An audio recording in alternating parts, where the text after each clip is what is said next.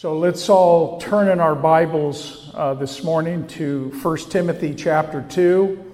We're going to be uh, covering verses 9 to 15. I titled this morning's message, Men and Women in the Church. Let's pray. Father, we lift up this morning, Lord, and we just rejoice, Lord, in what you have accomplished the work of the cross, the shed blood of Jesus Christ for our sins. Lord, the promise that you've given us of eternal life and the resurrection. Lord, and we just rejoice in that. Lord, you did it all. And Father, we just pray as we look in your word this morning that you would speak your truth into our hearts, that we would have open hearts, that we would be ready to receive all that you want to speak into our hearts this morning. And we thank you for it in Jesus' name. Amen. the, um, the emphasis uh, that Paul placed in his letter to Timothy in chapter 1 had to do with sound doctrine. And we see that actually as a, as a theme that really runs through the whole letter. But the emphasis that he made in, chapter 1, verse 3, Paul told Timothy, charge some, charge some of the elders that are in the churches there in Ephesus that they teach no other doctrine. In verse 10, we read that Paul told Timothy to teach sound doctrine. And sound doctrine is really, we could simply put, it's just healthy teaching the teaching of God's Word. In chapter 4, verse 6, Paul calls this doctrine good doctrine. And then in chapter 6, verse 1, Paul calls it God's doctrine, doctrine that comes from God. It's real important for us as believers to hold to sound doctrine, that we would stay true to the Word of God. Paul then went on to say in chapter 2, he says, I desire, therefore, that men pray everywhere, lifting up holy hands without wrath and doubting. And so Paul goes from doctrine to prayer. And these really, if you want to say, are two essentials for a healthy church good doctrine, and a praying church. We need to be people of God's Word. We need to be people of prayer. Those things are essential. Without one, you're lacking. Without the other, you're lacking. We need to know God's Word and we need to be people of prayer. But Paul specifically zeroed in on the men in the church, the leadership in the church the men that should be leading and taking their role as men in the church, that they would be the ones leading in prayer. And quite often we find that it's the women that are leading in a lot of different ways. That's a sad state for the church to be in. It should be the men that are leading in these things because God has called them to that place of authority within the church.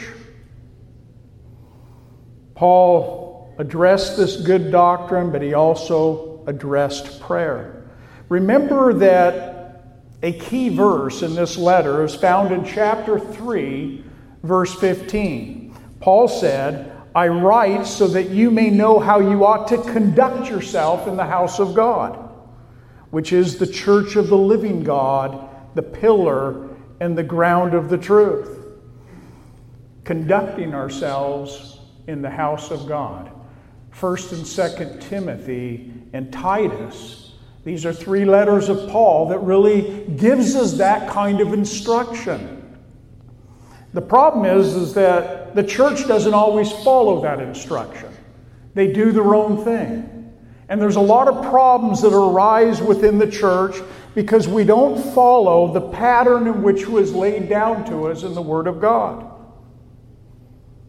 good doctrine, prayer, and also church order. How a church should conduct itself, how a church can be pleasing in the eyes of God. You see, this is God's house. It's not our house, it's not my house, it's God's house. And we come to this place as a body of believers to lift up God, to praise Him in His house, to pray to Him in His house, to hear Him speak to us from His Word in His house. But how are we to conduct ourselves in the house of God? Conducting yourself literally could be put this way how it is necessary for us to behave. You know, how we tell our children, you need to behave. Well, there's many within the church that need to learn lessons on what it means to behave within the church of God. You see, our life and our character as Christians is displayed in this place, isn't it? Who we are as Christians when we come together into this place, it should be able to be seen that we're different people, that God is doing a work in our life. We're different from those that are on the outside that don't know Christ. It should be that way for all members, all true Christians in the body of Christ. Today, in chapter 2, verse 9, we're going to be looking at the role of men and women in the church. And I believe that God has given specific roles to men and women. And when that order gets mixed up, when we get it backwards or we get it wrong, there's chaos. There's a lot of problems that arise from a church that is not holding true to the design that God has laid out. Paul wrote in 1 Corinthians 14 40, he said, Let all things be done decently and in order. You see, God is a God of order. God does things right and it's orderly. It's never out of order, it's never chaos. And if there's chaos and disorder, it's because of man's flesh. It's not because God has a problem, it's we have a problem. That word order actually in the Greek means is it's an arranging, an arranging or an arrangement. To arrange or draw up order. That's what God's design is for the church. So let's take our Bibles and let's look at chapter 2, verse 9. And I want to read the text first, and then I'm going to come back and comment on it. Verse 9.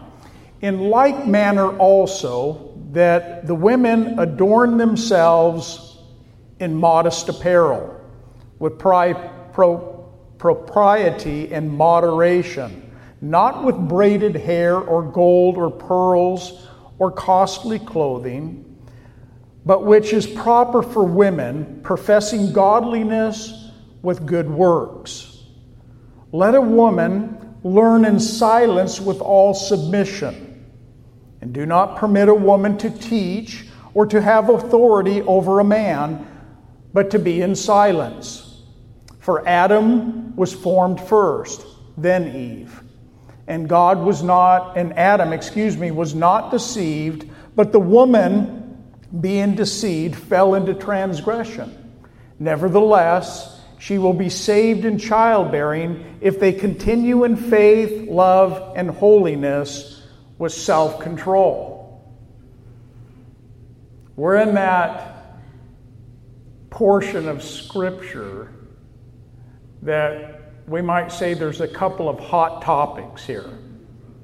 But see, I'm the one that has to stand here and address. Last week it was the men being the leaders in prayer within the church. And today it's the women and speaking to the women, women about modest apparel. Hot topic. How would you like to be up here? And also about women being silent. What's that mean? Another hot topic in the days that we're living in. In verse 9, looking back now at it, It starts, Paul starts by saying, in like manner also. And really, what that like manner also is, it's taking us back to verse 8, where Paul says, I desire, therefore, that men pray everywhere, lifting up holy hands without wrath and doubting. He says, Now, in like manner, that the women adorn themselves in modest apparel with propriety and moderation not with braided hair or gold or pearls or costly clothing, but which is proper for women professing godliness with good works. Like the men in the church who are called to pray, the women are called to adorn themselves in modest apparel. What we see now is Paul putting the emphasis upon the women that are in the church. Let everything be done decently in order. In this area of Scripture, probably most of us have wrestled with this, had discussions about this. There's different opinions about what modest apparel is amongst women. It's a hot topic. And these different opinions, they, they often uh, center around this one issue about what is modesty? What does modesty really look like? And does it change? Is it always constant? From the time Paul wrote this letter to today, has there been change in that? Modest apparel in the Greek is a word that means this decent and orderly, well arranged, modest. It's actually translated also good behavior or orderly.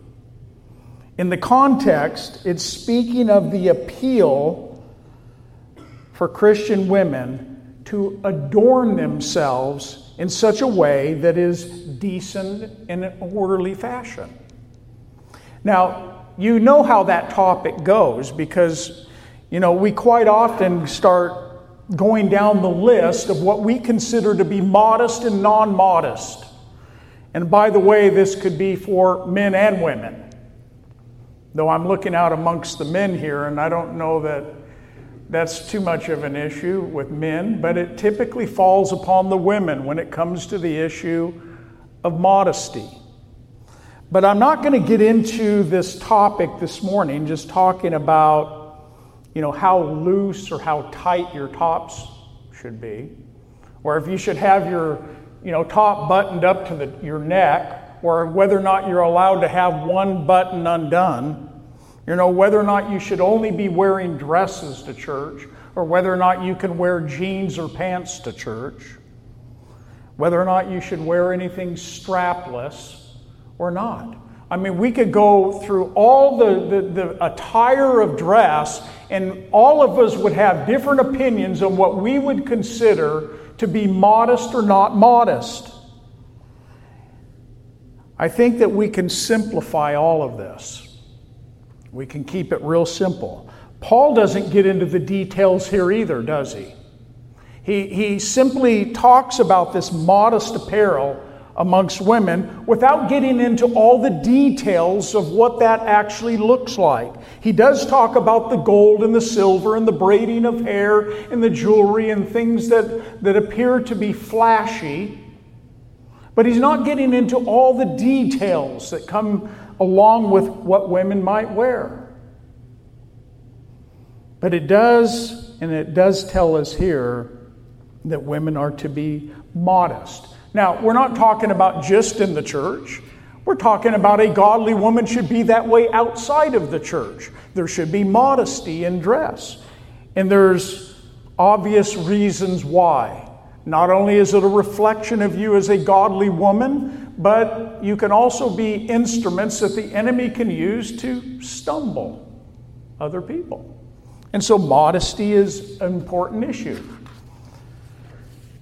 In verse 9, The women should adorn themselves in modest apparel with, he says, propriety and moderation. There are a number of reasons why Paul would have felt it necessary at this time in church history to write about modest apparel in the early church. We know that in the city of Ephesus that it was a wealthy city. We know that there was probably in that wealth fine clothing that women would have had access to, been able to buy. They could have just come to church or come to that those gatherings really dressed very well. There was a I believe a temptation within the early church for a lot of these women to adorn themselves with apparel that would, in a sense, be very flashy when they came into church. Having their hair all braided out with pearls and silver and gold. And they were really, in a sense, mimicking what was going on in the world out there, but bringing it into the house of God, and it was becoming something that was attracting attention to themselves. You see, attracting attention to ourselves in our dress, whether that's a, a, man or a woman, should never be something that we do in the house of God. We shouldn't do it any place. But in the house of God, it should be a place where people's attention is directed towards God, not towards me, not towards you, and how we would dress and present ourselves amongst one another. But let me make a note here. Paul is not saying, and this is what I believe, that women should not wear makeup. Paul is not saying here, it doesn't tell you that in your Bible, that women should not style their hair. I'm glad you do, ladies. You style your hair. He's not saying that here. He's not even saying that you shouldn't have any nice clothing that you would wear. You know, uh, I feel sorry for the women, and, and I feel sorry for you because I know I have three daughters. I raised three daughters. I know the pressures that are out in this world, that are the demands that are upon women to look a certain way. And there's a danger for women to, to want to uh, come across being appealing to their husbands or just being, if they're single, being appealing. And then they find themselves falling trap to those things that we might call unmodest in their dress. Paul is talking here really not so much about the specifics as he is about the excess, the excess ways in which people would come into the house of God and try to display their, their beauty or get that attention or get that attraction from other people, maybe even sometimes for the reason of feeling important within the church. You see, a woman coming in dressed like that would give this appearance that she's somebody maybe of some importance. And so, Paul and Timothy and the early church, they dealt with their issues. We live in a world, don't we? We live in a time and a frame, time frame in, in church history where their modesty's out the door.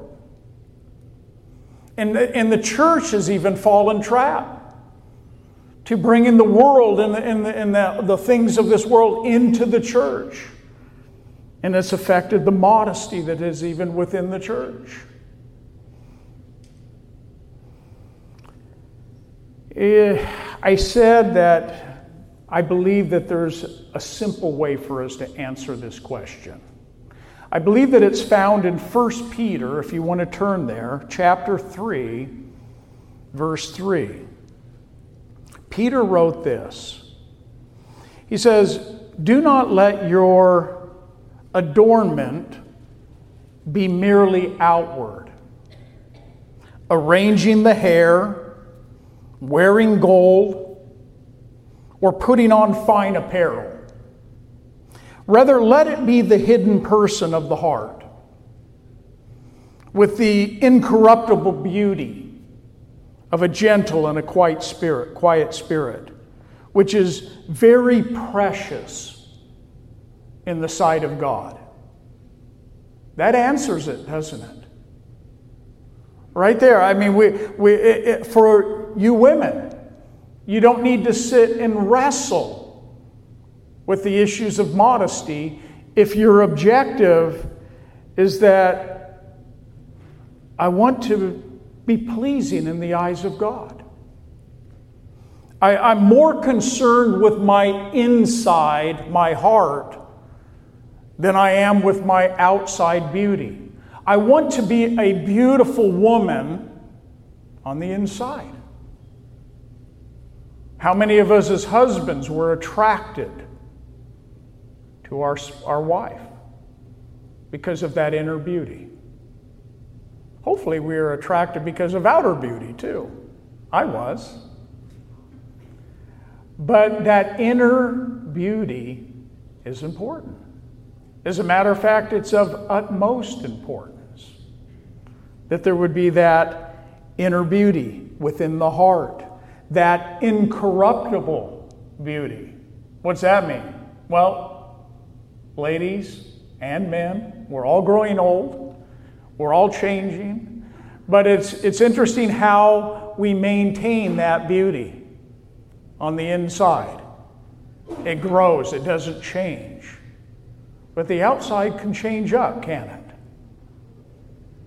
But you're still a beautiful person. I think that's all you need to know, ladies. You don't need to sit and debate whether or not you think something's modest or not modest. You know, how long the dress should be. Should it be, you know, two inches below the knee, or is it okay to have it two inches above the knee?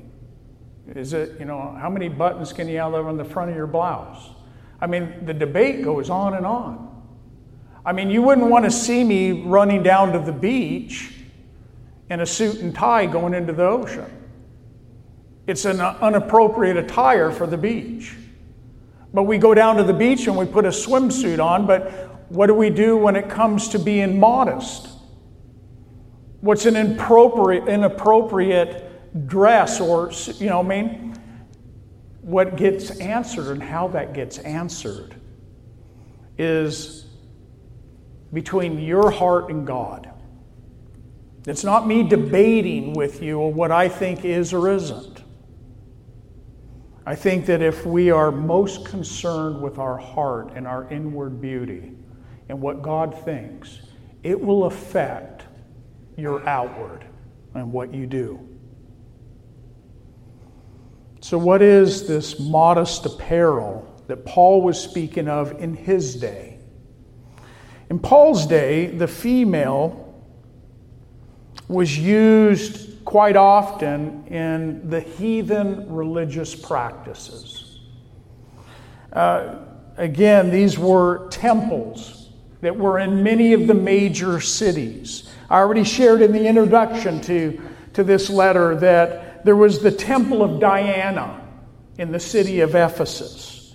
There was also the worship of, of Aphrodite, who was the goddess of love and fertility that was located in the city of Corinth, just across the sea. And in both of these places, there was this immoral religious cults that practiced within these temples. As a matter of fact, the worship of Aphrodite, this goddess of love, it was actually known to have had a thousand Vestal virgins who were in that temple who prostituted themselves in the name of their God. That was the kind of culture in the time where Christians were living in a city with all of that going on. And they would adorn themselves in the name of their religion and go into their temples. And, and you even had the women falling trap to falling into that same type of way of adorning themselves in ways that were not fitting for a godly woman. And it was also bringing attention to themselves. Some of the women of the day They were fashioning their hair. They would weave their hair. They would fasten ribbons into it and, and bows, and they would interweave it with gold and silver and pearl. I mean, they would come in, they would be looking like, you know, wow. You know, it, like just think of one of you ladies walking in just decked out like that. And everybody's going, wow. Look at that. that. That's what we don't want to do in the house of God making it almost impossible for there to be an, a, a distraction in the house of God. That's why here at Calvary Chapel, we don't do anything. We try not to do anything that would take away from lifting God up to his rightful place in our worship, in the way we dress, we don't stand up and just move around the room while worship is going on or while teaching is going on. We're not speaking out. And, you know, when churches that do that, then there's all kinds of chaos, commotion going on. Let everything be done decently in order. Why? Because we want to we want to be focusing on the Lord.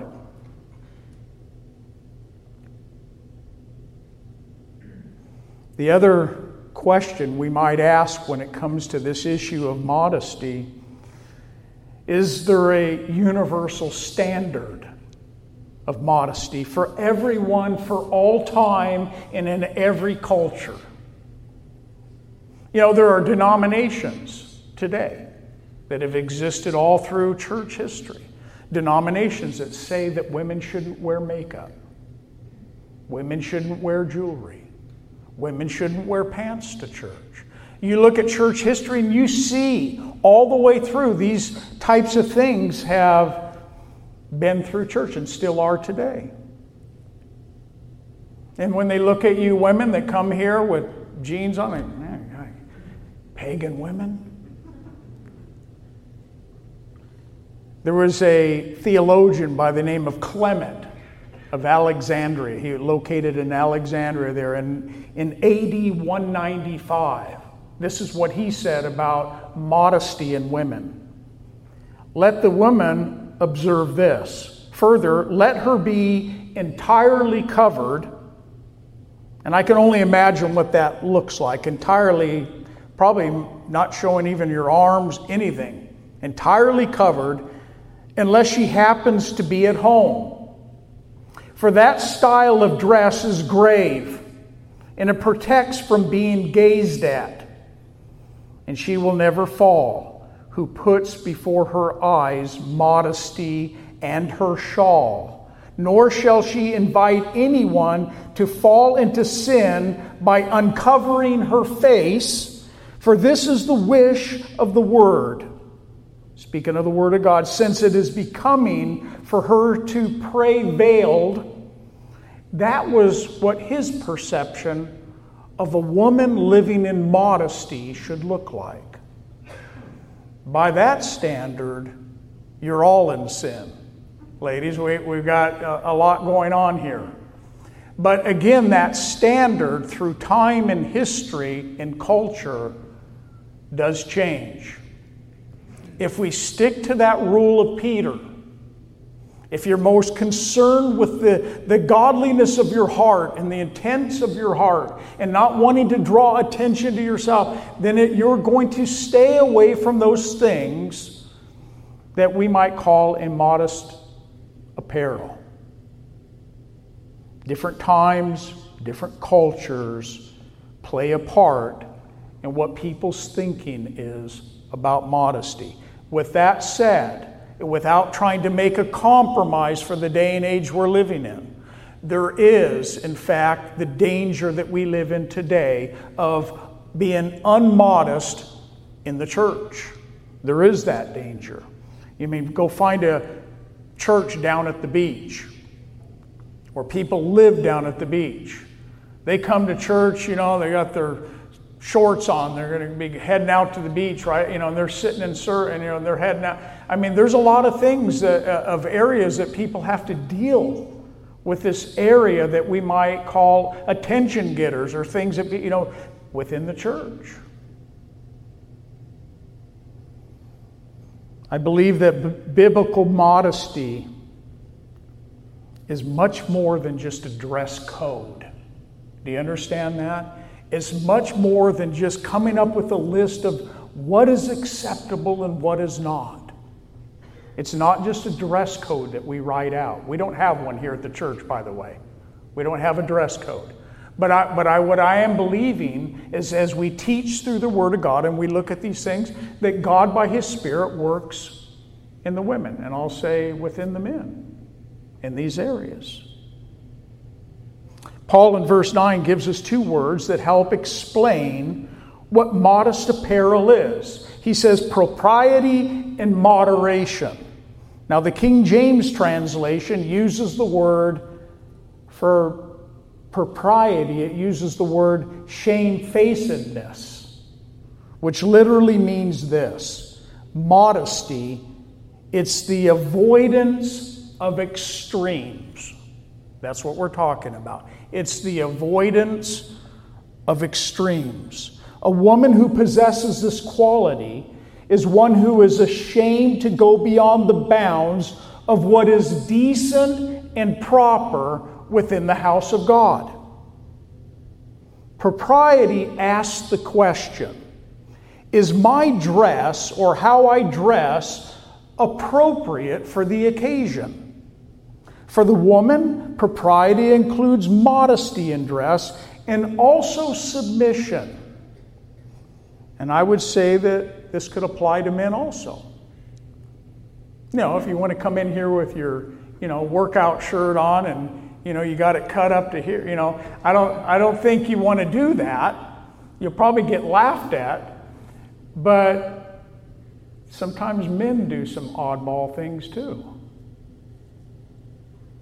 The Greek word for shamefacedness means a sense of shame, uh, honor, modesty. It, it also means bashfulness, to be bashful. It's reverence in regards for others and, and respect for others. In other words, you come to the house, I mean, and, guy, I feel a little bit of shame the way I'm dressed today. You know, that should, uh, you know, now how about if you have somebody that comes and they're brand new in the Lord and they're not even thinking anything of it? We don't shun people like that. Somebody comes walking in and you go, wow, that's a little inappropriate. Welcome to Calvary Chapel Fellowship. You know, it's not a thing of just looking at that individual, analyzing the clothes, and, and, and trying to judge the heart. Those things change as God changes people's hearts. So it's important for us as Christians not to go too far into this. I, I know as a parent of three daughters the, the importance of raising daughters to, to understand modesty. Had to do that. And so that's an important issue, but we have to keep it in perspective. Propriety in dress does not necessarily forbid women to wear gold, to have pearls on, or that it would that they couldn't wear makeup, they couldn't, you know, but it's propriety is putting your energies into your inner beauty. That's what Paul is speaking of here. Let me start by saying that the Holy Spirit, he was leading Paul to write what he wrote here. The modesty within the church was an issue in Paul's day. It's an issue today. It always has been. It's why the Word of God addresses it. It's taken on different forms throughout church history. But it was an issue. Probably not the same way that we might see it today in our culture, in our time. So, what is appropriate apparel for church? I think that we can simply and safely say that when a woman comes into the house of God, it should be appropriate for the occasion. I'm going to just leave it at that. Appropriate for being here. It, they should avoid extremes. They should avoid becoming a distraction to others by the way that they're dressed. You know, you come in if you're scantily dressed, I mean, it's probably going to, wow, okay. You know, I mean, it, it, it draws attention. And so, having reverence and respect for God and reverence and respect for others is what would keep a woman and keep them in a place where they would say, you know what, I don't want to do anything that would offend anyone in the house of God, nor should it be outside of the house of God.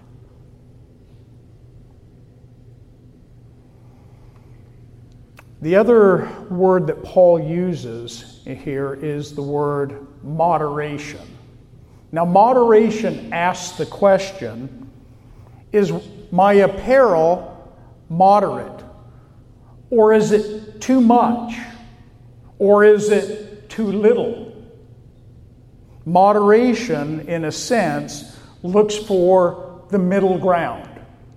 It's looking for, you know, it's not you women having to come in with, you know, up to here and no, you know, but it's being moderate in your dress. That's all we're talking about. So let's not take it to an extreme, and I don't think we are, but let's not, we don't take it to an extreme.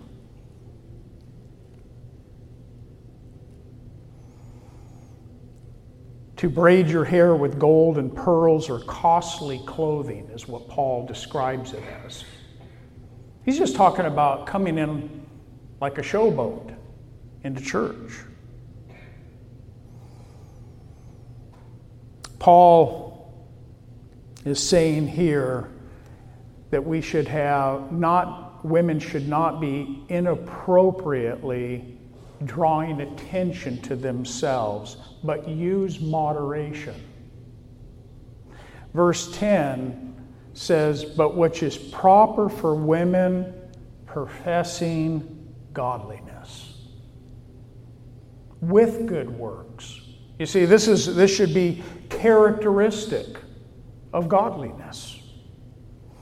Paul is describing, in a sense, here that inner self control that we should have, or that women should have, that we might call, we might even call it like that spiritual radar. You know, that spiritual radar in a woman that says, you know what, that's good or that's improper. I mean, there are times where things are improper. And women are typically the ones that really pick up on. Hopefully, it's not the men, but it's the women. They, they do pick up on it. Sometimes women, though, in their immaturity, they might come in, in an immodest way. And we have a responsibility as a church to disciple, to help, to, you know, not to condemn, not to, you know, to help. I remember a pastor telling uh, a story of a woman that would come into the church and would always sit in the front row with a short dress on. And she would always sit in the same row and, you know, very distracting for the pastor standing up there teaching. And, and he was very gracious, and I think that he did this in the right way.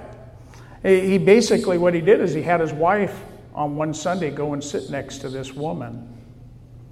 And then just whisper into her ear something and take a sweater and kind of lay it over her legs. Very gracious. And I don't remember if the woman left the church after that or if she just decided, you know what, maybe I'm doing something wrong here and changed.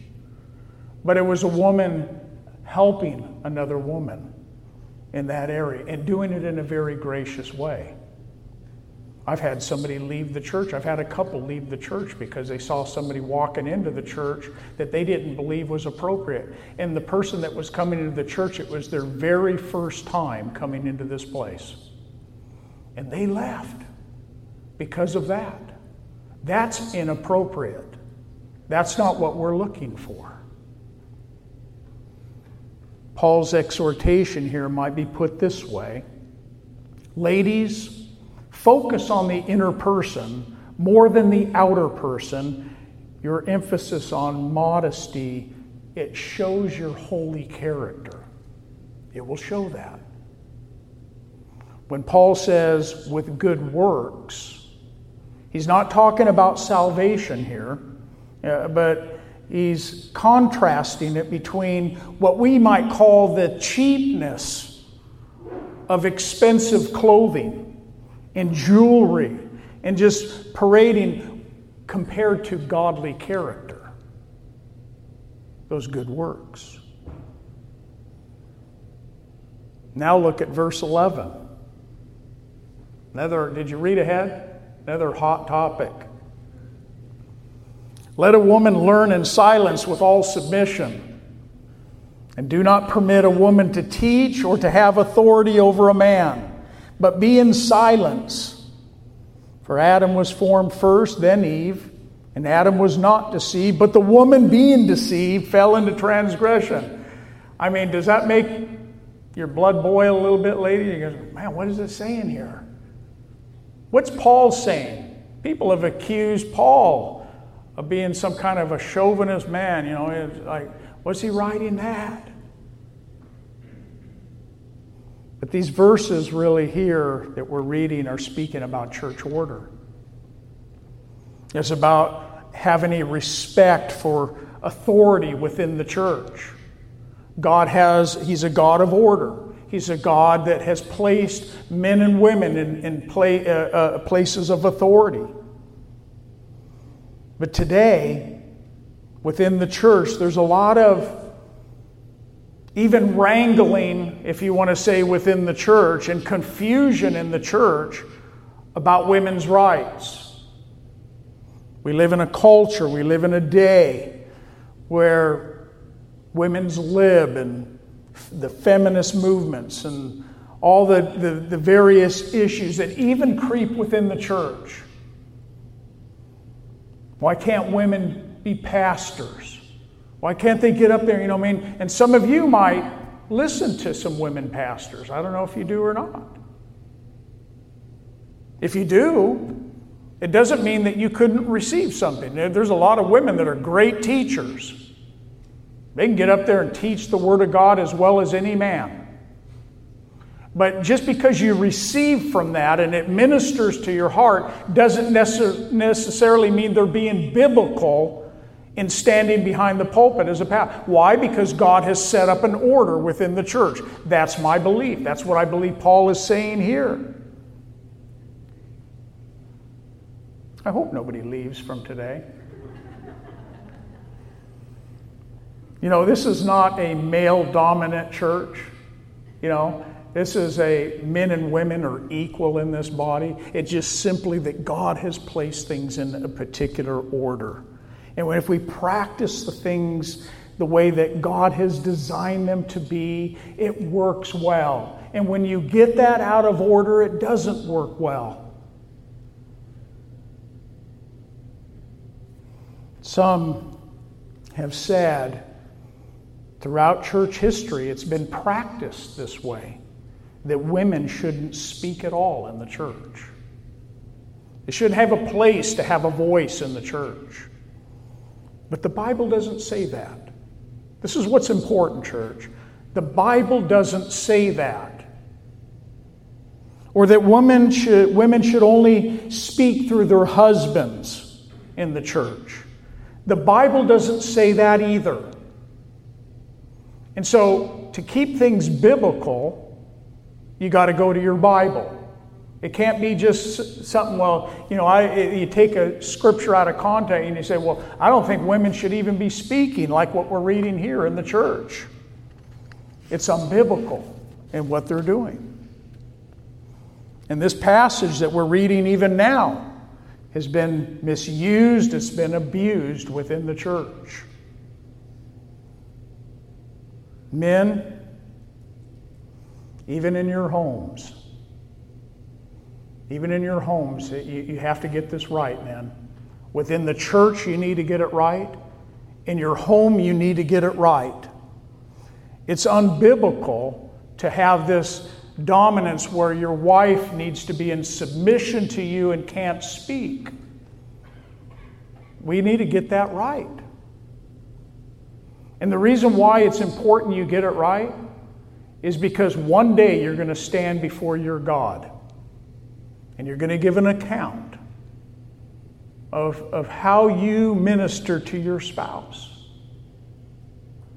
This passage is not saying that women are forbidden to speak in church meetings.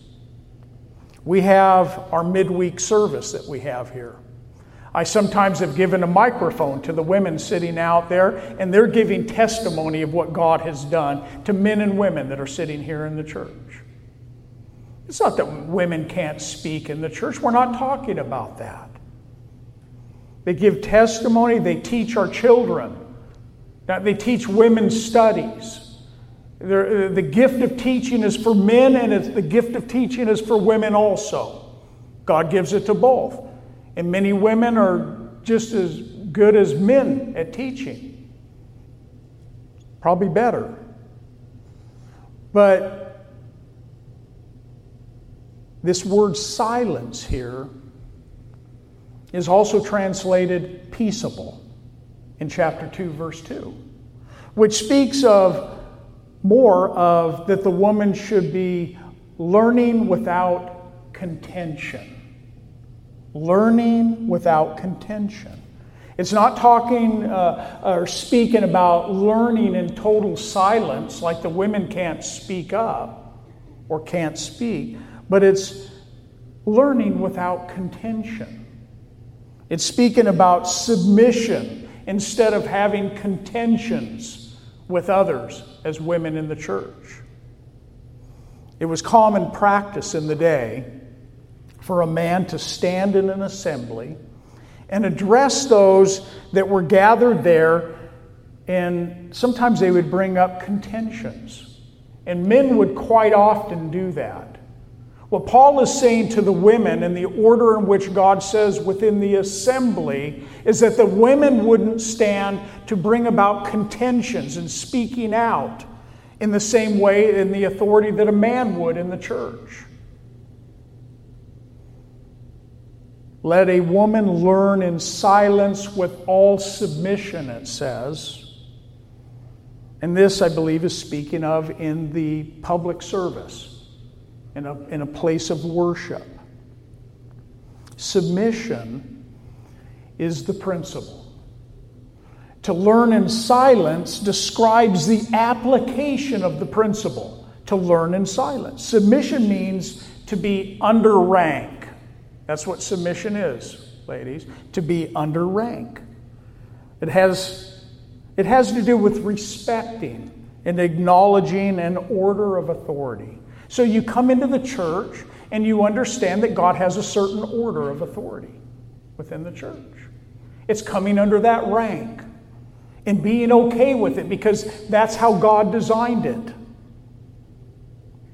The pastor and commentator Warren Wiersbe writes Anyone who has served in the armed forces knows that rank has to do with order and authority, not with value and ability. So never, never get that wrong or never get that backward to think that it has in this submission has anything to do with the woman's value or her ability to actually do something and do it well in the way of speaking. He goes on to say just as an army would be in confusion if there was no levels of authority, so society would be in chaos without submission. And we know that submission is part of life. We live with it all the time. We're not talking about men being more spiritual than women. As a matter of fact, I, I see many times that the women are more spiritual than the men. That's to our shame, men, that women could actually be more in a place of a spiritual sense than we are.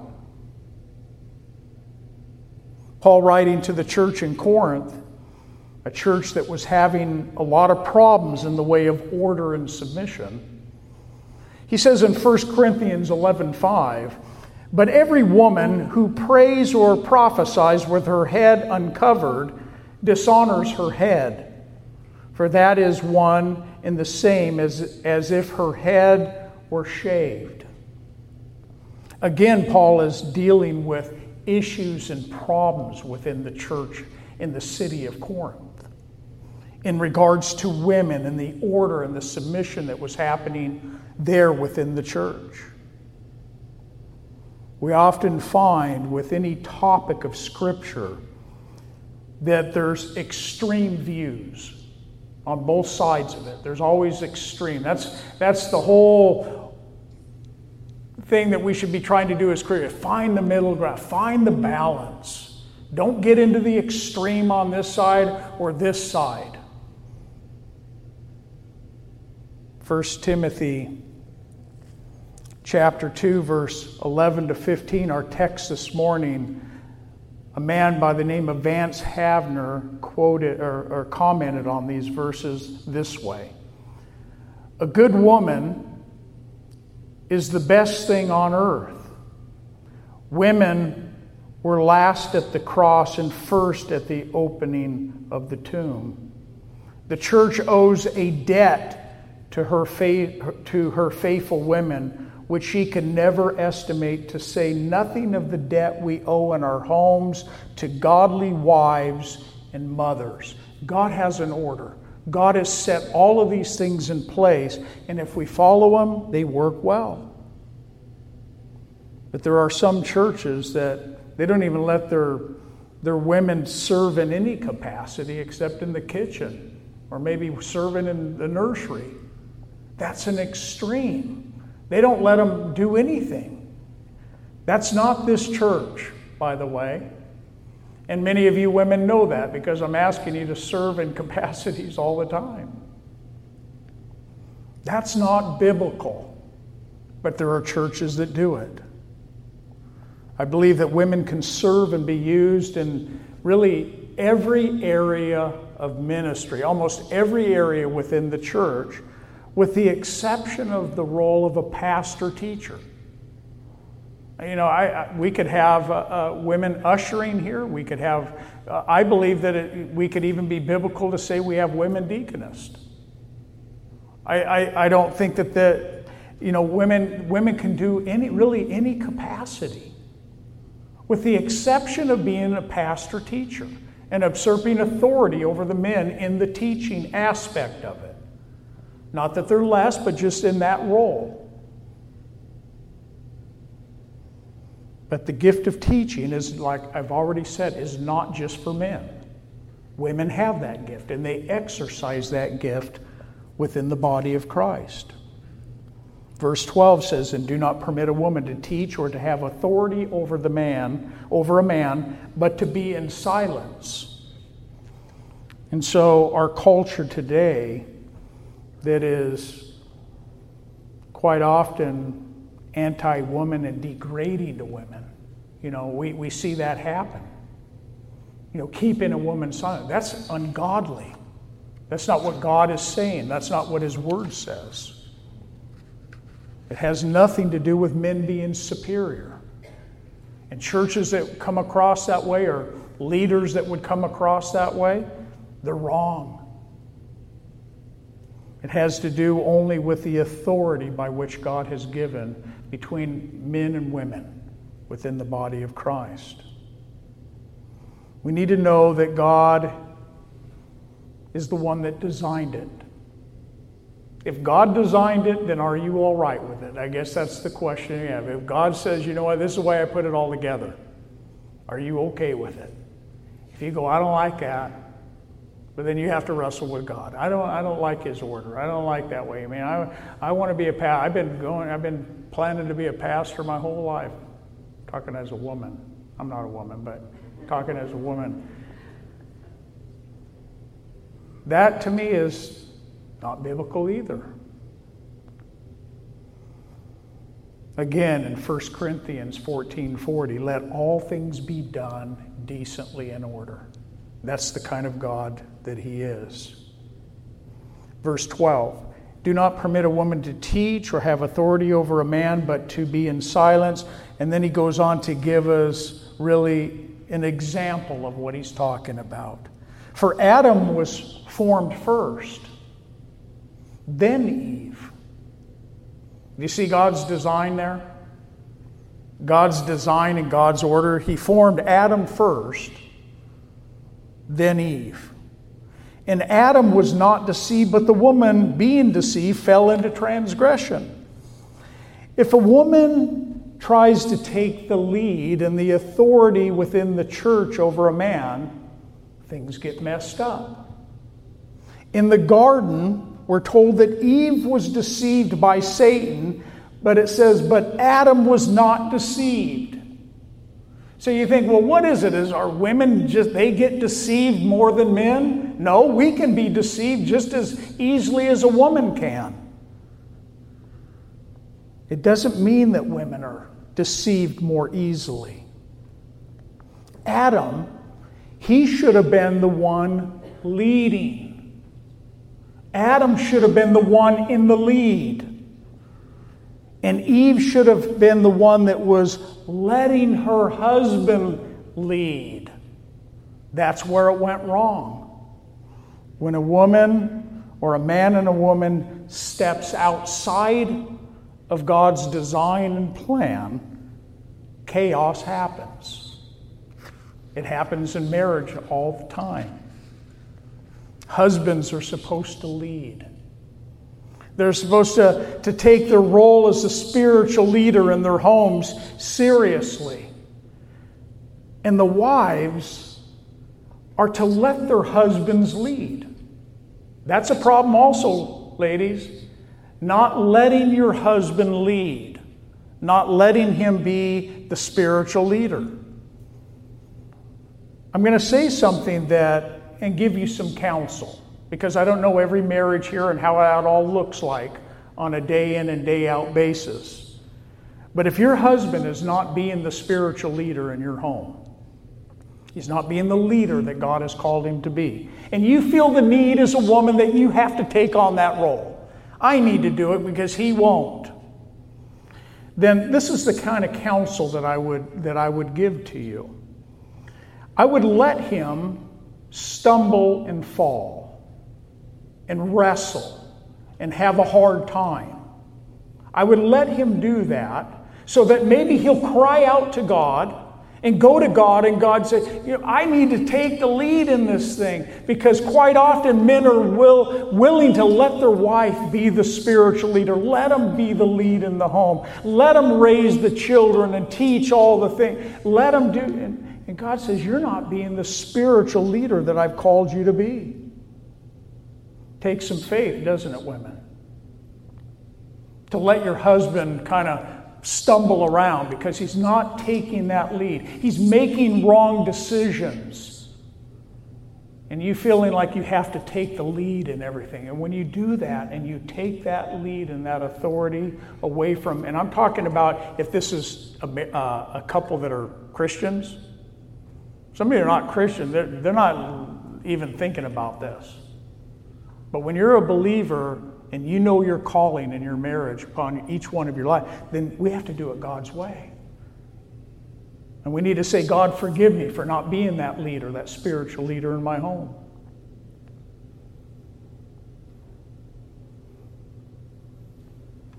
We're running out of time. In Genesis 3 1, it says, Now the serpent was more cunning than any beast of the field which the Lord God had made. And he said to the woman, God has indeed said, You shall not eat of every tree of the garden. And then in Genesis 3:16 to the woman God said, I will greatly multiply your sorrow and your conception. In pain you shall bring forth children. Your desire shall be for your husband, and he shall rule over you. And women to this very day, going all the way back to the fall, they don't like that fact. The man ruling and having authority over me. That leadership role, that place of authority within the home. But if we don't follow, it's part of the curse, ladies. It's part of the curse. Adam, what he did wrong, is he obeyed Eve instead of obeying God. He, he, he listened to what his wife was saying instead of listening to what God is saying and taking that leadership role. Eve was deceived, but Adam sinned with his eyes wide open. And it's because he was rejecting the order that God had given to them. Adam should have taken that lead. And then we read in Romans 5:12, therefore, just as one man, Adam, sin entered into the world, and death through sin. Notice it doesn't say Eve. Sin entered into the world through Adam. He's the one that should have and didn't. And death spread to all men, and for that all have sinned. We'll close in verse 15. Nevertheless, she will be saved in childbearing if they continue in faith, love, and holiness with self control. That one is a little bit of a stump, kind of a verse. You read that go, what is he talking about here? She will be saved in childbearing. Any of you ladies, were you saved when you gave birth?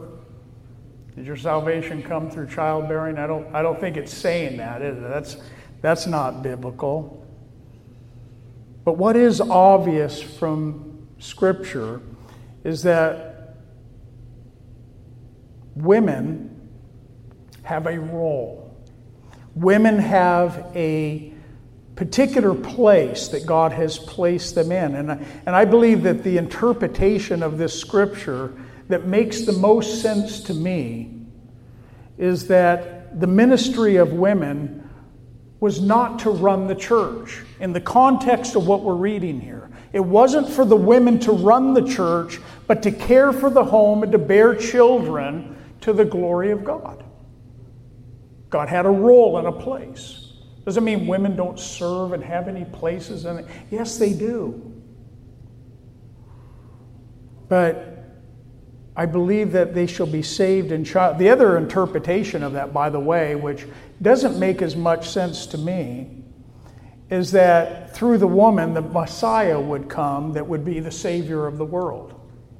But it makes more in context to me sense that it's speaking here of women not trying to take positions within the church and run in things within the church that are not places for them to be. It's important also to note that teaching, and one example is in this letter here because Paul was really thanking and commending Timothy's, speaking about his mother and his grandmother that actually taught Timothy from a, a child up the Holy Scriptures. Here's a woman in the home. Here's a, here's a, a grandmother and a woman, a mother in a home, teaching and rearing up Timothy in the ways of the Lord. And look at the benefit. Look at the role that God has given. We hope you have enjoyed today's study. For more information on teachings, events, worship times, and location, please visit our website, ccfwinstonsalem.com. From Pastor Greg and all of us at Calvary Chapel Fellowship, thank you for listening and being part of our study through God's Word.